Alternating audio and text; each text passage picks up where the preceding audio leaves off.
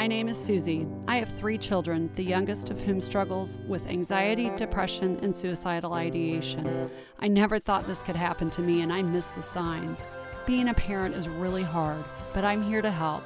I'm talking to other parents and experts to help you with the struggles that your kids may face. I want you to know that you are not alone and there is hope. I'm not a physician, therapist, or counselor. I'm just a mom. I wanna see you smile again, take away that pain in them clouds that keep covering up the sun. On this episode of the Just a Mom podcast, I'm very happy and honored to be joined by two guests today. And these two guests are going to give us different perspectives because one is a mom and then one is a therapist to the mom's child that we're going to talk about. And so I think this is going to be a really interesting and different type of episode than than what I've done before. So I just want to welcome you both, Stephanie and Dr. Caroline Danda, to the Just a Mom studio. Thank you. Happy to be here. Well, I'm really happy to have both of you here.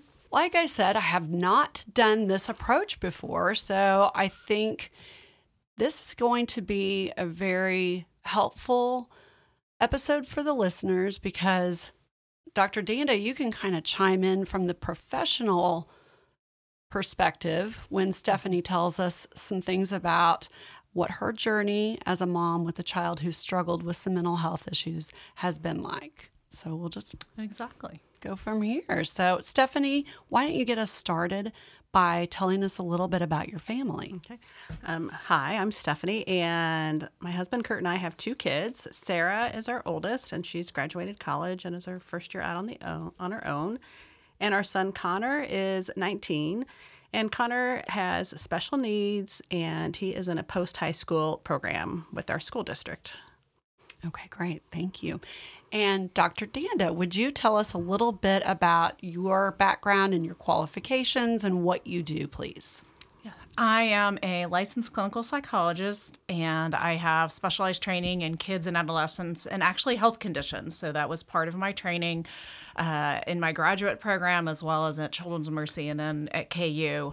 And I also have experience in anxiety disorders before I went out on my own to develop my own private practice. Um, and I'm also the mom of three teenage boys. So I feel like they have informed my practice quite a bit because I know a lot by what I've read, what I learn, what my clients teach me, but I also knowing in my own family, like, this is what you're supposed to do.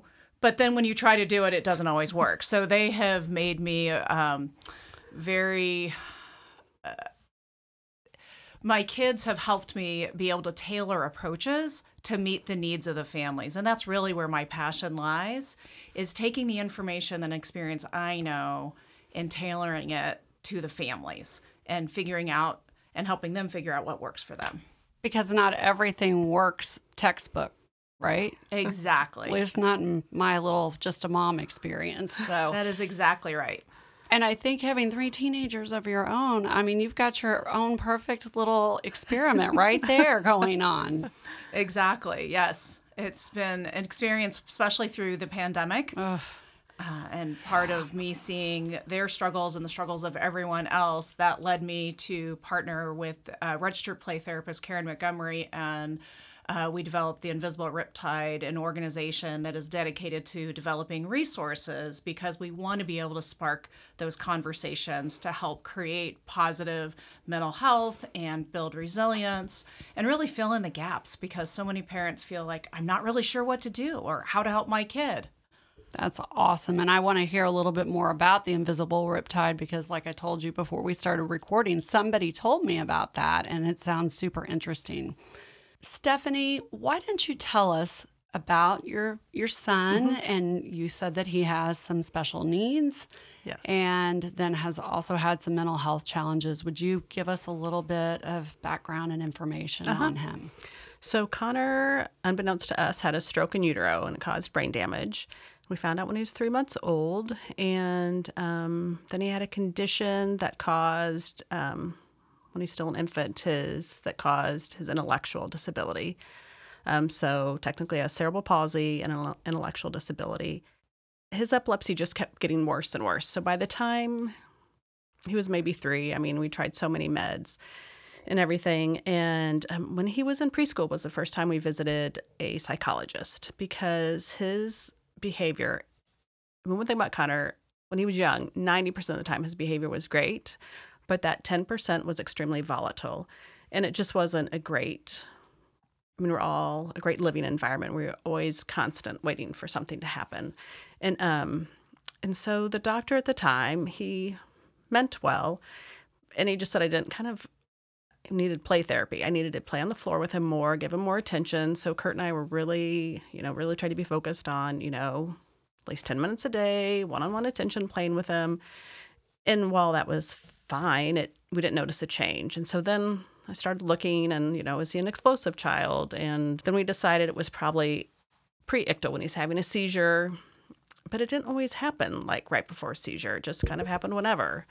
So we just learned to live with it and um, just kind of thought it was him. And um, I, you know, read Love and Logic for the special needs child, and nothing really worked. Kind of for a short time, it might. Um, so then, when he was six years old, his epilepsy was uncontrolled. So we had he had epilepsy surgery, a pretty extreme surgery. The right half of his brain was removed, and um, he had a long recovery from that surgery. And so things were actually kind of great because he you know had to learn to walk and eat and talk again. So he was really working hard and tired and he was doing well. So we thought well maybe now that his brain settled down everything will be fine. Well that wasn't the case um, things just started escalating again and we went back to the same psychologist and um, which you know we didn't know where else to go. And was he was at Children's Mercy? All of Connor's healthcare was there. In hindsight, we should have changed sooner, but mm. um, but that's okay. Um, you can't know until you know. Yeah, and and he was you know fine, but he was just fine. Mm. And I mm. think the problem with a child with intellectual disabilities is okay, I'm just projecting here. I think they don't think they know enough to have anxiety. I think they don't think that their brain just works that way. Okay. And um, Kurt and I have always believed there's a reason for every behavior. so that's why we try to find, you know, you know, it's epilepsy, it's whatever. And so, you know, we just were kind of tooling along. And then I was fortunate enough to do a program with KU Med called um, Leadership Education and Neurodevelopmental and Related Disorders. And it's a program for graduate students that kind of that want to work with people with disabilities and they have parents in the class you know that i can learn alongside and i got great resources and met wonderful people but they also talked about autism really in depth and i was like wow connor checks a lot of these boxes but connor's not the stereotypical person with autism i mean he communicates you know i mean he just doesn't have some of the what you would assume so then i was talking to one of the psychologists there i'm like you know, we need to test Connor. I think he has autism. And, you know, sure enough, he checked a lot of the boxes. Okay. And so that was nice because one of the co- comorbidities with autism is anxiety and panic attacks. And Connor had those. And, um, and he was getting bigger and he was definitely getting, you know, he would fight or flight or freeze. And flight was kind of hard for him since he's physically disabled. So it was fight or freeze. He was getting big enough where it just wasn't safe. And, um, so I asked the psychologist to recommend someone for therapy, and she rec- one of her recommendations was Dr. Danda. And so it's, it's been a great journey since then, and it's completely changed our household and Connor, and it's been wonderful. Wow. Yeah. So you've been seeing Dr. Danda for then what close to 10 years? Um 6. Oh, okay. Since 2018, I, I yeah. think it was. Okay. So just 4 years. But oh. it feels like seems like forever. Yes. Mm. I feel like I really know Connor really well and yeah. can really build on what you guys have already been doing. Yeah. And it's been a, a big journey from where we started to where he is now and what we were working on. Yes, definitely. I mean, he's really matured. And and I think, I mean, you've been able to teach him what his feelings mean, which right. is a big thing. Let's talk about that a little bit because that's the first thing that you kind of said. Mm-hmm. okay, this is one of the takeaways from Connor working with Dr. Danda. Yes. You said you taught him Yes. how to talk about his feelings. Yes, and it started really simple. Um, she used a few different things, but the one that finally, two things stuck when he has thought tornadoes. And that is just where, I mean, like anybody to just think about, and their brain is just going a mile an hour. And she, you know, use your thinking brain. When you have thought tornadoes creeping on, use your thinking brain. And so we'll work with that. Um, the other thing which he kind of loves is he'll tell us my brain needs to go to the bathroom, which means he needs to talk about something. And he just used it this weekend, but something was bothering him. But he's getting to the place where he doesn't get upset. He just says, My brain has to go to the bathroom. And he'll tell us what's bothering him. And what would that have been like eight or nine years ago? He would have just, because I can still see the look come over his face, but this look would come over his face and he would just shut down. And we happened to be in the car. So, say when we got home, he would not get out of the car. And then we'd be like, let's go inside and talk. And he would say no. And, you know, he would like open up his door and slam it shut, or he would push us. And, um, and he would just become volatile. And, and it was really not a great environment. I mean, our daughter, Sarah, you know, she was, she's hypersensitive still to this day to his feelings because she was away at college when he really started making progress. So even now, when she sees the look come over him, she expects, you know, him to be volatile, and he's not. So, um, I mean, he just, you know, he just gets this look, and he'll sit for a second. He actually got out his phone and played a game, and then he was ready to talk. So he has coping mechanisms now. Absolutely. Dr. Danda, tell us a little bit about those and what, you know, exactly how you figure out this could work for this child. Well, some of it is starting with the basics of let's understand what our feelings are, how they work in the brain, why we even have them. One of the things that we talk about with a thought tornado is it makes sense when you get triggered. And we started to talk a lot with dealing with change and, and, and things that were unexpected. Really, that's where we started Yes. because those were the biggest triggers, which makes sense also from a perspective of autism. Yes. Change is hard. And one of the things we talked about is to expect that you're going to feel uncomfortable too, so that he almost wasn't surprised by those feelings. And then trying to figure out too what's going on in his body to help him know. And that's been a real struggle. That's, I think, just until recently, he Very had a really hard time knowing ahead of time what was going on. Although he could identify, I know change is coming. Yes. And I think one of the biggest parts of that is not only teaching him, but really teaching you guys. Oh, yeah. Because you guys have been in sessions every Mm-hmm. time. And I provide the information, and sometimes the information I can see it might spark a little bit, but I think what really has solidified it is you guys start using the same language Yes. and we might identify some triggers or we might identify a way of talking about it. And then you guys will say for example like hey are you in the green zone the yellow Yeah. zone the red zone? Or you look like you're in the red zone. You look like there's something that's not going as you expect.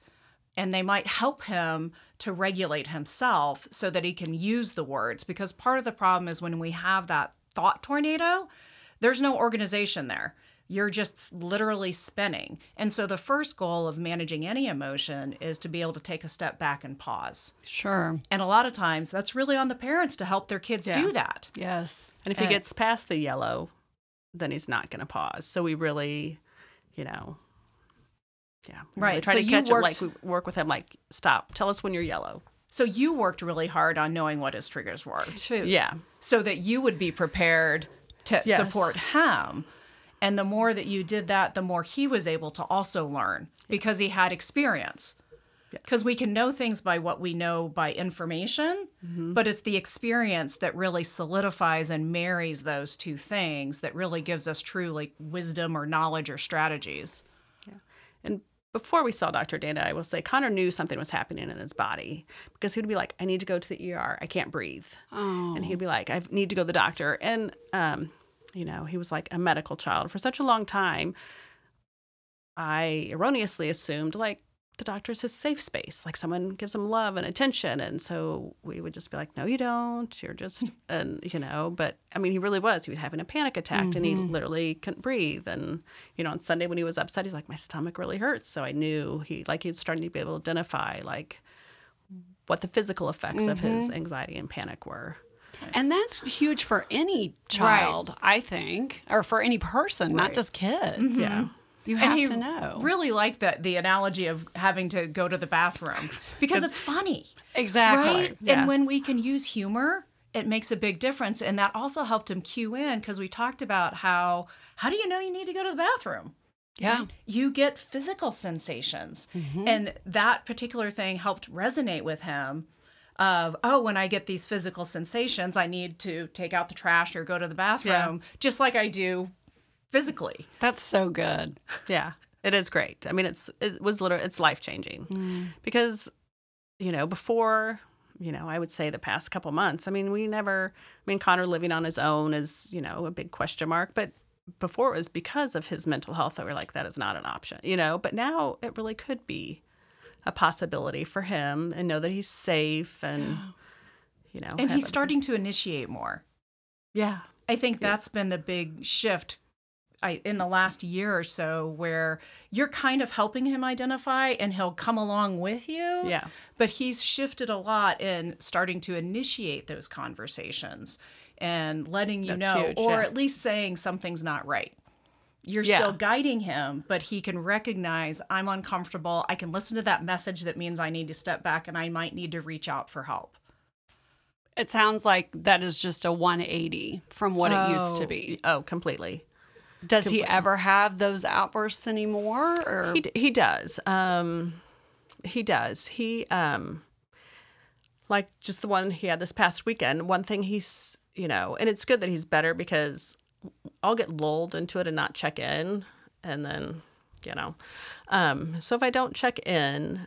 It'll be dumb things that are bothering him. Um, he'll self harm, but in his own way, which um, he'll self harm and um, and destroy possessions that mean a lot to him. But it's really decreased, and so that's great. Um, but I that hasn't happened for about six months. wow, that is a huge improvement. It is huge, and he will he'll come home from school. He's like, "Do you think like I was upset at work today?" Or like, um, so yeah, like I don't know, but yeah. He's like, "Do you think I hurt myself?" And I'll be like, "Yeah," because he wants to surprise it. No, I didn't. He gets really excited that he's. I mean, he's very proud of himself when he can work through his emotions. So Yeah. And we set that as a goal for him. yeah, sure. You know, we talked through what that was, and his self harm was different in Yes, terms we're lucky. Like he might stick something in his ear, Okay. which is still dangerous. Yes. but it's a different kind of self harm um, than I think what we traditionally think of. sure. Uh, or it would be I'm going to destroy uh, his, you know, earphones or his, Yeah. his possessions. It would he would need a way to get out the anger Yeah, and the the, physical Yeah. part of it. And we talked about with him how his energy ramps up. Hmm. So when we get distressed, we have a lot of energy that comes in, which sometimes means it's hard for us to just calm down by I'm going to take a breath. And sometimes we literally can't catch our breath, so we need to go with the energy. And so he's learned a little bit about I have all this energy, but this is not the right place for it to go. Again, applicable to children and Right. people of any age. I mean, these are really important things that we know that maybe don't come naturally Right. to most of us. no, they don't come naturally. I mean, And don't he think so. feels so much better he does. not having all those big feelings that he doesn't know what to do with. Right. I'm sure because nobody wants to feel out of control. Right. No, And I'm guessing, I don't know, I don't want to put words in your mouth, but he probably felt out of control a lot of oh, his own Oh, definitely, feelings and it would happen at least a couple times a month. And when That you have big. a child that's got special needs or autism, sometimes his communication is not on par with most kids his age. Correct. And that's another barrier. So it's finding the simpler ways of how can we express it or how can we do this. Although, honestly, a lot of times, even for people without special needs or difficulty with communication, simpler is better. Mm, yeah. What keep, keep it simple, Yeah. Exactly. silly, yeah, because we don't want to say the other thing. yeah. Well, and that's so true because when you're in that moment, because we all experience times of distress, times of, you know, escalated feelings, emotions, whatever those are. And if you have to sit there and think of some complicated way to bring yourself back. Mm-hmm. I mean, again, in the moment, who can remember all of that? So, as simple as possible seems pretty smart to me. And then having sometimes an image or something that you can latch onto that's almost like a symbol. I think you guys have done the stop, Yes, we have. which done the is stop. stands for stop, Makes sense. take a breath, and then you observe what do I actually know is going on. And a lot of times you'll help him with that. yes. And then P is proceed with a plan that works for me. Mm. But it's about how do I slow down and interrupt the emotions, not get rid of them.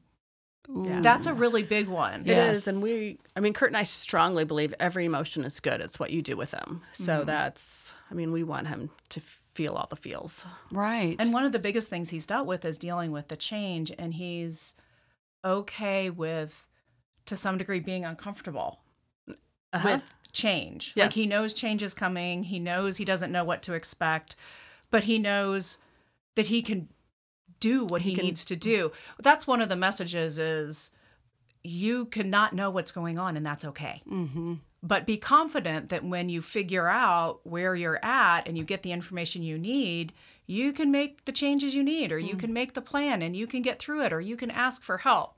So it's not about knowing everything ahead of time. It's about being confident to deal with whatever comes your way. Tools in the tool belt. Yeah. And he, again, I'm going to say Connor has done a really great job with that. He has one thing he's thinking about, which this is kind of. Um, I don't understand it, but he wants this surgery. Okay, we don't even have an appointment with the doctor yet, and he's already worried about it. Mm. And so he said, you know, I need a PowerPoint presentation. So one way we've tried is to manage when something's coming up, whether it's a new job through school or whatever, is to create PowerPoint presentations. And we just kind of go through it a couple times, then we leave it right at his spot at the kitchen table. So it's always there. You can always see it. And for others, it'd be like journaling. But for him, you know, we create and it's just kind of there. It's not, you know, kind of a secret or hidden. It's just out there and he can just, it's available to him. So it's almost a conditioning type thing Yes, that's a good way of putting it. where if you see it multiple times, Yes. then maybe it takes some of the fear out of. Yeah, it does. Right. I mean, exactly. And, you know, and it's great when places have videos. We'll watch videos if he's doing something new or, you know, just so he can experience that ahead of time and know what to expect. What are some of the particular challenges that um, Connor's battle with anxiety and panic attacks have? What are some of the, I guess, like I said, particular challenges that that's placed on you guys in terms of your marriage, your relationship with your daughter? Um, well, I think for our family, I mean, we were, we were not so much anymore careful about what we did and where we took Connor because um, we were sensitive to Sarah, especially when she was younger. I mean, he would be embarrassing out in public. And um, life's hard enough. She didn't need more of that. So um, we really, I mean, it's really limited our life. And, um, you know, I am so fortunate. Kurt is a great, great father and a great partner. Um, nine times out of 10, we're on the same side with Connor. If one of us is having a bad day, then things might not go very well. But we're very lucky that um, we see things the same way and, um, you know, we believe the same things about mm. taking care of our children. So I think that, you know, the foundation was already there, that we were really lucky. Mm-hmm. Dr. Danda, have you worked specifically with the entire family on how to, you know, work with Connor, parent Connor, that type of thing? So a lot of times both Kurt and Stephanie will show up to the sessions together and they're both very invested in asking questions and so I provide the same information. And I know when I provide information I write down what I we talk about and I make pictures or whatever so that they can take it home to remember it. So even if one of them isn't there then they can share the information. And a lot of times I hope Connor is able to share the information too that we learned which is another way for him to repeat to remember what we talked about to do that. I don't think I've actually ever met Sarah. No, you haven't because she was off at college when we started But we've talked you. about Sarah some have. and how to help whenever she's home or not home. And we talked to Connor about Sarah and Yeah, Sarah's an important part of Connor's life, and um, I mean, really, it's his only peer that he has a relationship. Well, you know that he has a close relationship with, and so, um, so managing her absence and her coming home and her leaving again. Sure. change. Change. Right. But I work with the parents, but I'm not doing like marital therapy and we don't Right. address those types of things. It's really working with the parents together as a unit so that they can support Connor. When everybody's on the same page, just things work so much better. What advice, Dr. Danda, would you give parents like Stephanie and Kurt that have, you know, particularly challenging situations with kids? Because Stephanie's right. She, they're lucky that they're on the same page most Yeah. of the time because that is not always the case. And that can be really hard on a marriage. It can be really hard on a marriage. And if you're not on the same page, the kids feel it too. Mm. The kids can feel that. They can feel the tension, or they can just feel where somebody is a safer, where they can maybe get their way. They're going to find a way to kind of use the divide a little bit sometimes, or they're just not going to feel very comfortable. And if it is affecting the marriage, you know, to an extent, sometimes it's helpful to go get your own therapy. Mm-hmm. I've done that myself. Uh, gotten therapy Mhm. because our kids have struggled. Yeah. And even as a therapist, I needed somebody else on the outside to kind of help me see things. Uh, it's also if both parents can come or making sure you take time like each week to maybe just check in with each other is a helpful thing so that everybody is on the same page. Not talking about things in the middle of a distressing moment, but maybe circling back and talking about what works Yeah, and what didn't work. I'm a big fan of celebrating your wins and then looking back and say, okay, well, what could I have done differently? What could I have tweaked? And then maybe you save some some stuff to talk to the therapist about. mm-hmm. And tag teaming. I think you guys do a great job of tag teaming. well, yeah, we have learned that, Mm-hmm. especially since Kurt travels. Um, it's a lot, you know. He definitely gives me that break when he comes home. Do you have any other help or? I don't. Um, I mean, that's the one thing. I mean, I quite honestly was a little embarrassed, you know, about Connor and his behavior because, you know, I felt like it's a reflection on my parenting. Mm. And so, no, I mean, I think we kind of hit it, and you know, it's easy to hide inside your home. So, and I, my one sister I do have. I mean, she knows. You know, I can share the ugliness with her, but no, I pretty much Kurt and I kind of just kept it to ourselves. And what you just said is what every parent, you know, that I've talked to about their child who has struggled with mental illness, myself included, said, "Well, you know, I feel like I did something wrong. I failed as a parent, and you know, here's Exhibit A."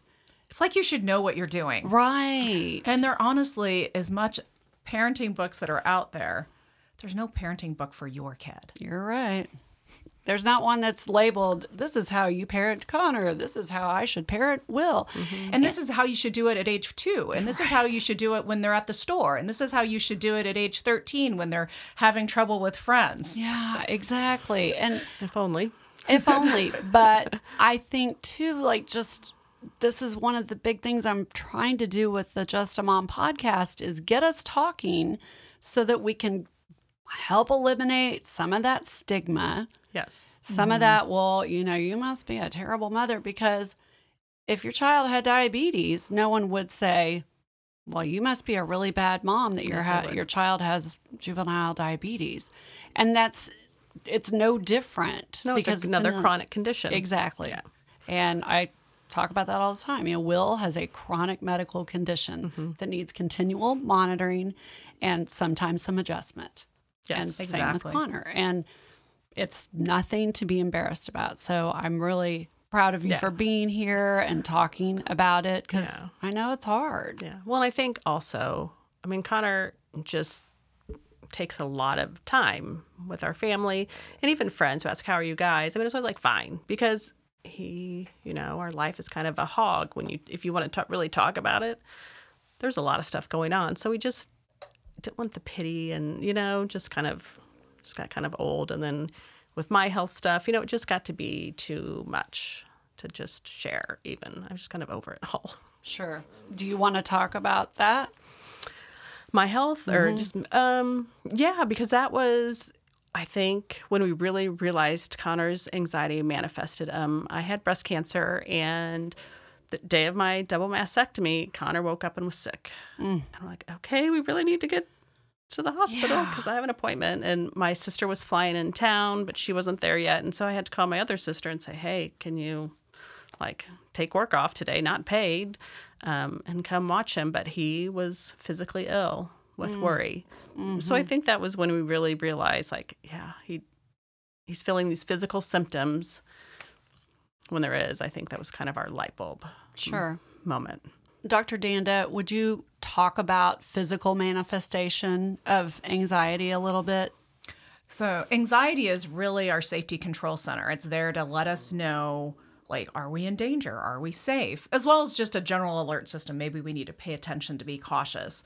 And in order to do that, our bodies have to gear up to do that.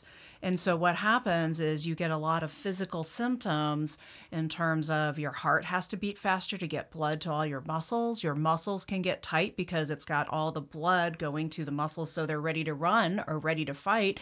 You breathe faster so you get more energy. Uh, your digestive system actually uses a lot of energy to digest. So guess what happens when your body needs energy? It says we're cutting that off and that doesn't feel very good. Just like as if you slammed on the brakes to a car, does not feel good. The other thing about our digestive system too is that serotonin, which is one of those neurotransmitters that helps regulate our mood, um, they have those receptors that kind of take in the, the serotonin so that your body can use it. We have about 85% of those in our intestines, only about 15% in our brain.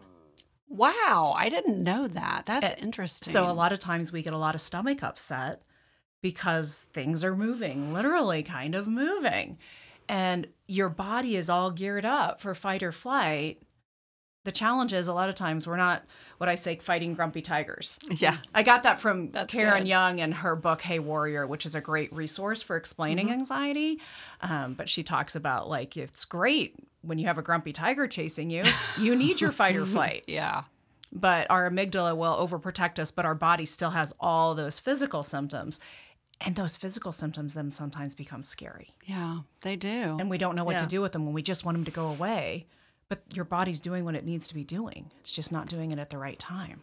That's so fascinating because um, I don't know if you guys listened to our story with Will, but you know, before we sent him to college, so he had migraines. He's had migraines separate of his mental health issues for many years. And I don't know, the month or so leading up to when he was about to go away to college, oh, guess what? The migraines were out of control. And, you know, we've got the neurologist throwing everything that he has at it, not touching him. And all of a sudden, one night, Dan said, um, you know, this could possibly be a manifestation physically of his anxiety. And it was like, wh- hello, it's not like we haven't been dealing with this for several years now. And we just, I don't know why, but it just didn't even occur to us until several weeks later. And then, oh, okay. So, psychiatrist started started him on a new medication. Uh, oh, all of a sudden the physical manifestations got better and the migraines got better. So that I, I'm glad Yeah, that you the brought brains that and up. bodies are so connected. They're so connected. It's amazing. It is amazing. I mean, the body is just Right. Amazing. And it, you're not going to get that maybe full panic mode, but a lot of times you just run hot. Mm. So That's your good. I like anxiety level is just running at a higher level, which then also makes it easier to go to that panic state. Sure. And so, for your example with Will and migraines, so he probably wasn't in a panic state all the time, but there was this nagging worry about change. Yep. And he may not even known how worried he was. Right. Because a lot of times our bodies will give us. There are there are barometer actually for sometimes how we're feeling emotionally. So if we can tune into our bodies, a lot of times they tell us a lot more about what's going on emotionally. It's that is if nothing else. Of course, there's been so much good stuff already, but that is like uh, one of those nuggets. Pay attention to your body Yes. Because it might be Right. telling you something about your brain. Absolutely. I get a migraine. I'm like, oh yeah. when I get a migraine, it's true. I'm like, I have really been running myself more than I need to. Because I usually think I'm more capable of doing everything than maybe I am, and probably need to build in more breaks sometimes. And if I don't pay attention to where I'm at, I will totally get a migraine. Mm-hmm. My That's- body will tell me, and then I will have to slow down. It does Yes. make you It, slow down. yeah, you don't really have a choice there. Nope. Stephanie, you talked about Connor being in school. Would you tell us a little bit about that and what school's like? Yeah, um, he's in. We're in the Blue Valley School District, and they have an 18 to 21 program. So he's in his second year there, and so he'll work half a day, which he loves. Um, well, most of the time, but um, he didn't like the library, and that you know what, a lot of anxiety came out because he had a lot of time. His first semester, he worked in the library alphabetizing books and holds, and um, I thought that'd be great he had too much time in his head because it was quiet. No one's talking. I mean, he's just working by himself. That was not a good fit for him. Um, it was a long semester. I went to the library quite a few times. Um, and he did do self harm um, and just a few other things that were really unexpected. Um, and you know that his job coach was great. The school was wonderful to work with. The library was. I mean it was great it just he had too much time to think. So that was not a good fit. Um, he's worked at a retirement community delivering mail which he liked. Um, and he worked at children's mercy delivering mail as well which he really liked. Um, and this semester he's at tj maxx and um, straightening up the store and he says he doesn't like it, but he comes home every day with a smile. So he's up, moving around, and he interacts. I think he told you he likes best interacting with the customers. Right. He's got a great smile. Oh, He's very infectious when he's smiling. Yeah. You want to be able to talk to him and he wants to talk to you. that's awesome. yeah. So it's it's been really good. He's getting a lot of different job experiences, and then in the morning. He goes to Johnson County Community College. They have a program um, for individuals with special needs. And then um, he does computer stuff, Digitability, which is a great um, program on the Google platform for individuals with special needs. So he's he's busy. He likes it. Um, but you know, the cliff is coming at the end of next year. All unfortunately, all the individuals with special needs, once they're not in the school district anymore, there's a cliff that And so then what? you know, that is the big question. Um, I don't know yet. We're hoping. Um, I think Johnson County Community College has a full time program that I think if he's accepted to, he'll do that. Okay, So we don't know. That's the million dollar question. sure. But I think he's already pretty isolated now. Um, he doesn't want to do stuff socially, and I don't really understand why. He stopped. He was doing Special Olympics, and he doesn't want to do that anymore. And part of it is he's fully aware of his capabilities, and he's physically. Um, he has no use of one arm. He has no vision on one side. Um, so I think Special Olympics. He realizes he's not going to get better. I, I think he just, you know, so he doesn't do that anymore. He has no social life. Even though I'm like, what do you, you want to call someone this weekend? I'll email their parents. We can go out, take you out. And he doesn't want to. So that's really our big concern right now is his social Okay. Life because he wants to hang around with their old parents all the time. But it's his comfort zone too. So Sure. he doesn't have to worry about anything. Dr. Danda, what do you think about that or what are your thoughts there?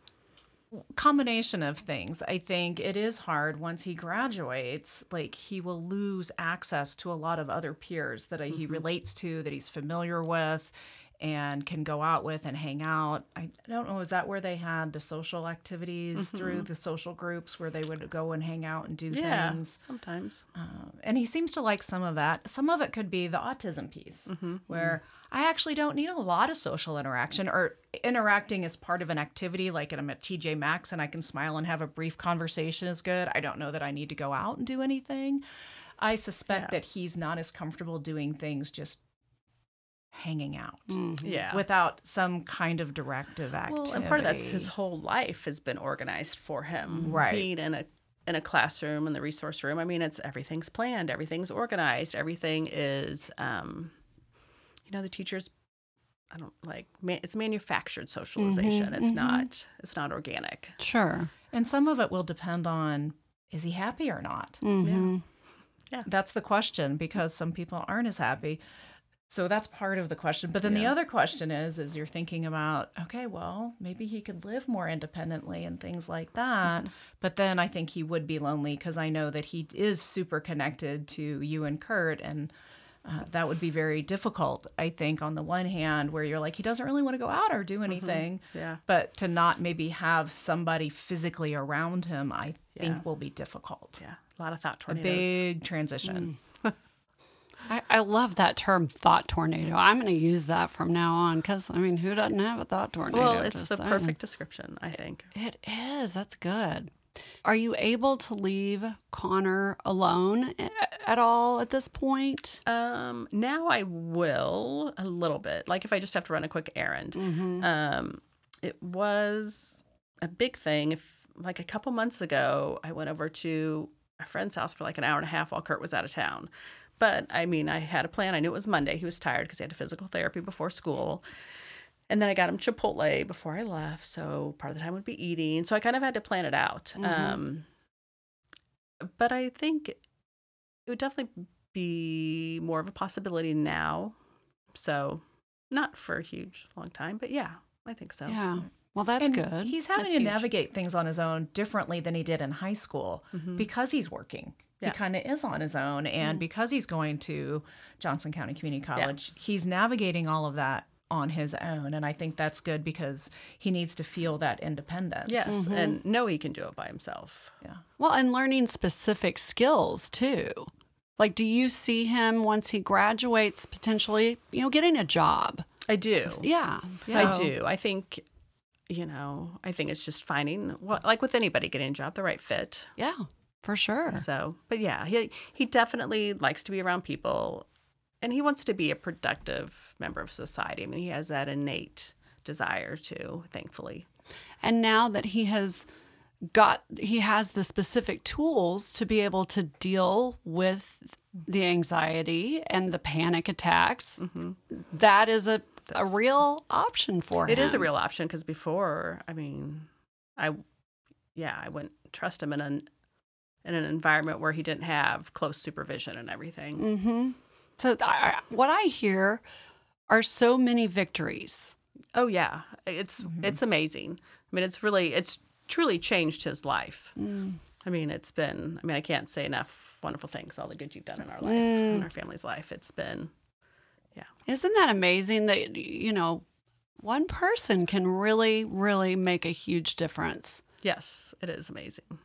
But I like to say that I provide all the information and a lot of tools and strategies, but you are the ones that make it happen. Mm. We try. Right. Well, day to day, that's really important because you only see me an hour yeah. at a time Yes. and you're living with them, which is why I include parents all the time with Yeah. kids, not even kids that don't have special needs, is because they don't live in a bubble. Right. And Exactly. The more that people can be on the same page, the more consistency and the more it can become a different script Yes. than what our brains and bodies are used to in dealing with our emotions. I know for Will and for us, part of the reason he got out of the deepest, darkest depths that he was in was because he wanted to get better. Yes. So I'm guessing that Connor wanted to get better too. Absolutely. Yeah, I think so. I think he knew. I mean, I think he knew the pain. He didn't want to have that anymore. Mhm. And he also knew, I mean, his behaviors were limiting. On some level, he knew that. I don't know how cognizant he was of it, but I mean, I think he, you know, I think he knew we did and didn't do stuff because of of what his capabilities were with his emotions of regulating them. And a lot of times when kids are melting down, I'll say, Man, that must have not been very fun for you. Mm-hmm. Right. Yeah, because it doesn't feel good. no. It doesn't feel good. No. When I'm melting down, it doesn't feel good. So Exactly. And that helps sometimes them feel maybe that there's some change that can happen or they can do something. It helps them be more motivated instead of going to, well, there's something wrong with me that needs to be mm. fixed. that's good. Because a lot of times kids will have that, well, if I have to go to the therapist, then there's something wrong with me mm-hmm. or I should just know better. There's a lot of I should just know better or I should already know. And I think that speaks to the parenting thing too. It does, yeah. I should just already know. right. And we don't. We don't. No. And it's okay that we don't. We're not supposed to know it all. No.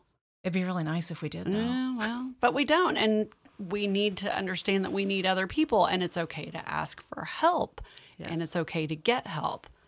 And this is a beautiful story Yeah, of oh, how getting the right help is. has been really transformative in your life, in your son's life, and for your family.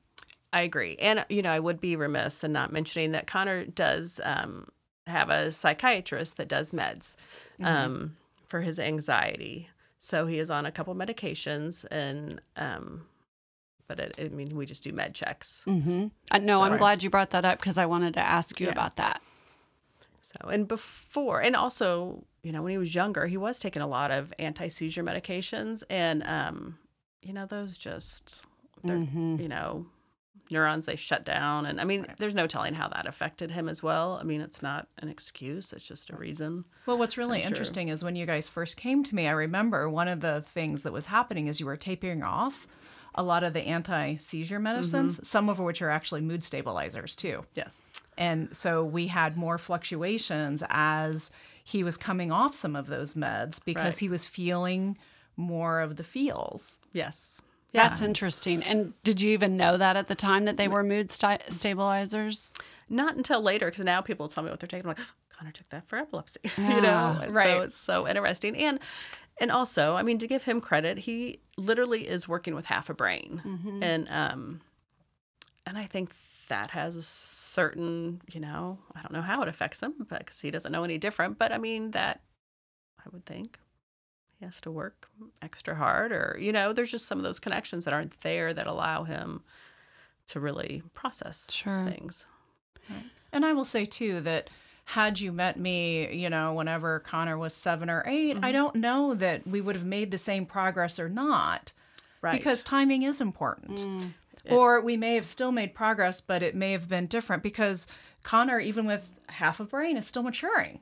yes, And he is. cognitively, he's maturing. Emotionally, he's maturing. Yes. And so I, I think, you know, we may have made progress, but it may have been different. It wa- yes, it And, totally and would so I look think it's important to also recognize timing Mm-hmm. uh, is important. That's And we don't always know what the right time is, but a lot of times we'll do woulda, shoulda, coulda. Yeah, I hate her. I'm just saying.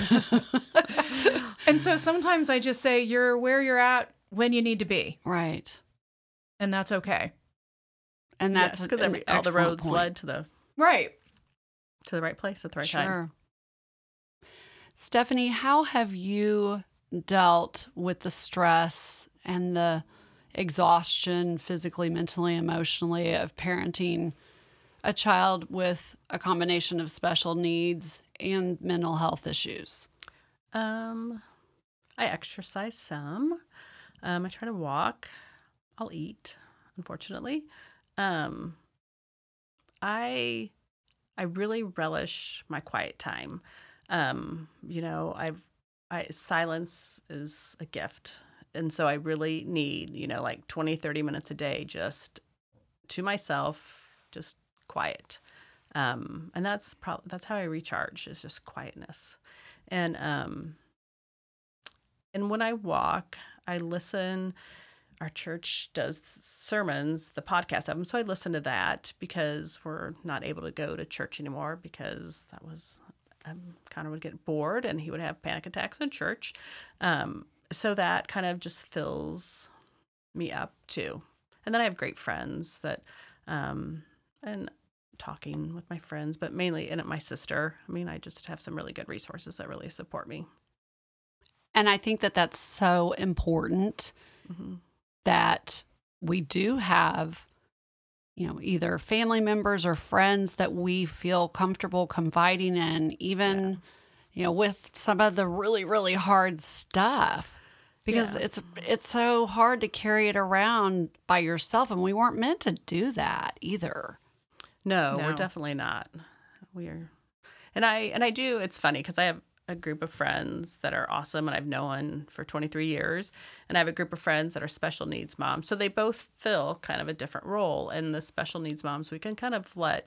Um, special need parenting is kind of a secret society that no one really talks about because there's some really ugly stuff that happens like with connor when he was volatile you know i would only tell the extent of maybe what he would do to a mom who has a son with special needs just because she got it i mean Yeah.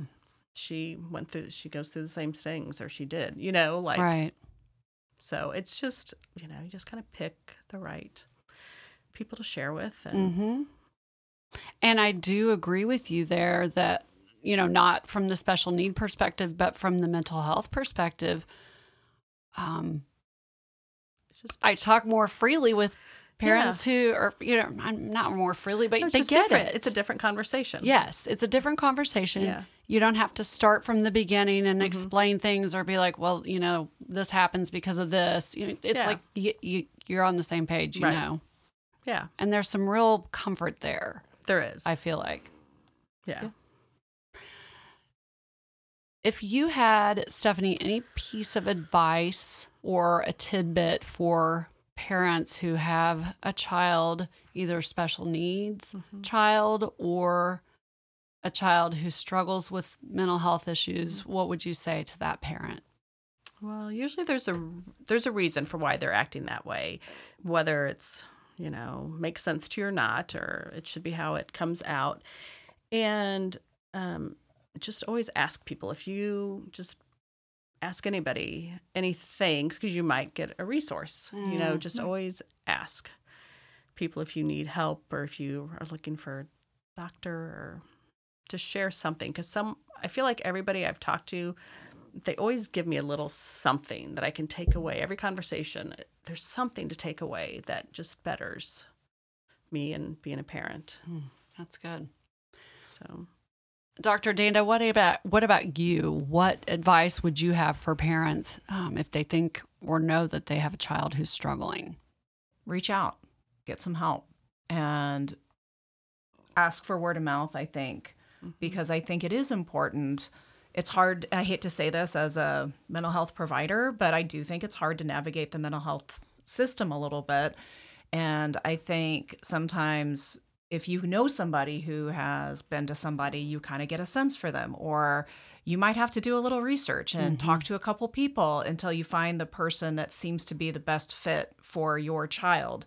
You might have to get a list from your insurance company. Johnson County Mental Health has an amazing resource and they have a 24 7 crisis line and they will help direct you and look into resources as well. We're so fortunate to have Johnson County Mental Health as one of the premier uh, mental health centers in the area and don't hesitate to reach out to them. You can reach out to your pediatrician.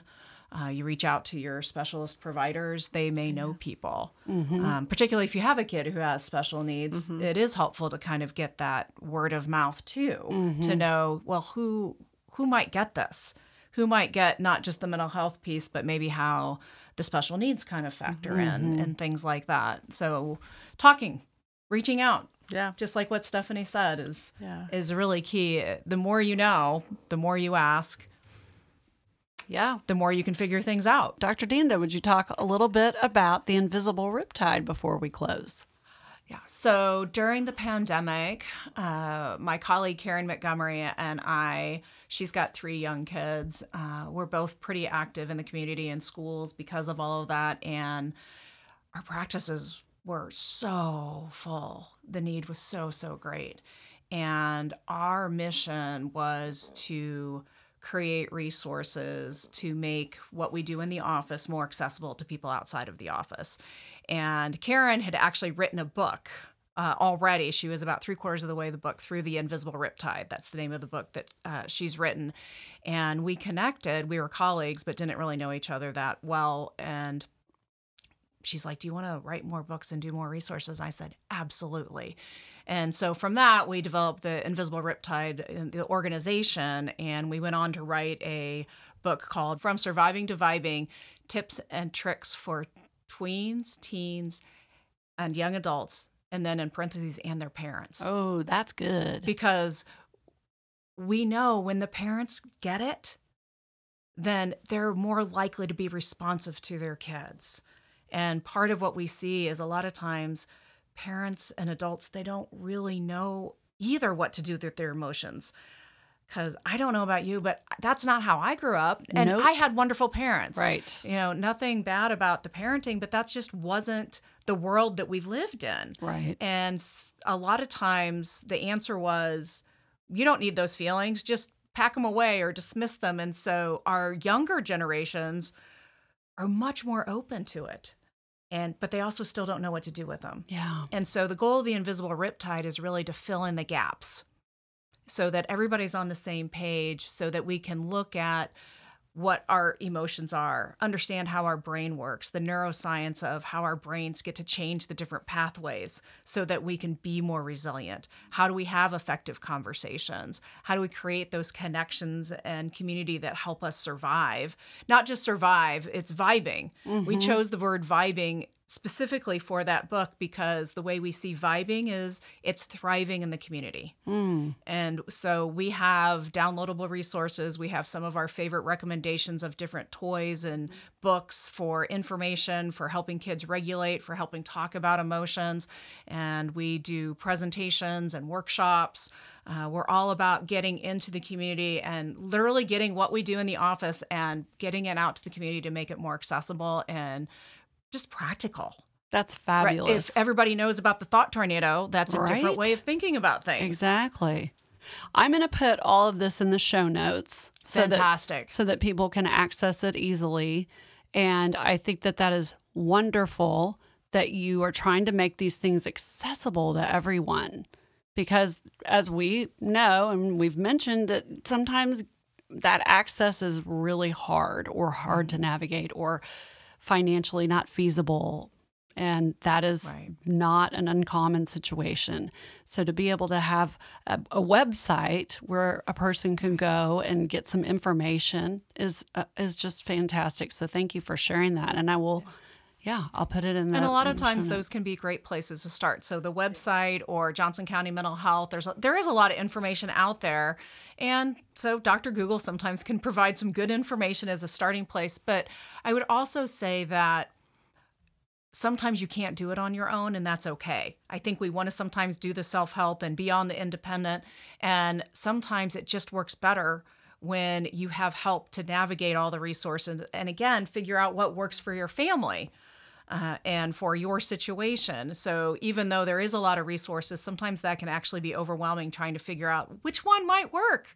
And so I would also say don't. Ha- that's a great starting point, but also don't hesitate to reach out for help. excellent point. Thank you for bringing that up. Um, in closing, Stephanie or Dr. Danda, is there anything that you wanted to mention or talk about that um, we have not yet? Um, I would just say that, um, and I need to do it myself, but just kind of be graceful with people. Like, Mm. just kind of when you see people out and about, just give them a little grace. If their child's acting up or something, just be gentle with them and smile at them. Mm, that's good. Be kind; it matters. Yes, it does. Yeah, we don't know what's going on behind closed don't know. doors. No. We don't know what kind of day somebody's having or what they're dealing with. No, and I, don't- I don't would know. say don't be afraid to connect too with Mm. people who are different. Yeah. I think feel like that probably feels like a barrier sometimes. Yes, it 'Cause definitely does. People may not know what to say Mhm. or what to ask, or Mhm. they don't want to be, um, what's the word? You, they don't want to be intrusive. right. But I think sometimes you would welcome that, and I Oh, think sure. that's actually true about mental health too. Yes. Sometimes I think it's really hard if you've got a kid who's been struggling, maybe they've had a suicide attempt, or maybe they've been in the hospital, or things like that. I think people don't really know what to say or what to do. And sometimes you can just say, hey, I just wanted to check in, or, you know, I'd love to know a little bit more about Connor and what's going on with him. Mm-hmm. Yes. I think being inquisitive and curious in a very non judgmental way Yes. can go a long way. Yes. And understanding too that kids with special needs are people too. Yes. They're human, they have Yes. emotions have- and they have all of those yeah. they have Yeah. feelings. I think sometimes if you have a kid with special needs, especially the physical, Mm-hmm. I think sometimes it's easy to feel like they don't necessarily have that same emotional capacity. Capacity, right. Mm. And I feel like that's what you ran up across I think yeah, i did a little bit. Yeah, and it was totally unintentional, and you know, it just um, yeah, it was just people just don't know, and I think Right. that's what helps me though too is Dr. Danda approach things. Which works for me is how the brain works. So it really made me understand it. Not just it made made me understand the feelings. Not I mean, not that they're just there for no reason, but to help understand why they're there and why, you know, the fight or flight and all that really resonated with me and Mhm. helped me figure out how to work with Connor and Mm. what he was feeling and why. You've been able to figure out what his behaviors are communicating. Yes, Mm. exactly what she said. Excellent. I want to say that too. That's really good. Yeah. Stephanie and Dr. Caroline Danda, I really appreciate you guys both being here together and working hard with your schedules to make this happen. And I know that this episode will really benefit our listeners. And I just appreciate you being part of the Just a Mom podcast. Thank, you. you. very Thank much. you. If you or someone you know is struggling with suicidal thoughts or ideation, please call the National Suicide Prevention Lifeline at 988. Want to see you smile again, take away that pain in them clouds that keep covering up the sun. I want to see you smile again, take away that pain in them clouds that keep covering up the sun. If you found this podcast helpful, please subscribe and leave a rating and or a review wherever you listen to podcasts. Also, please share this with your friends and anyone you think may find these interviews helpful. Thanks again for listening to Just a Mom.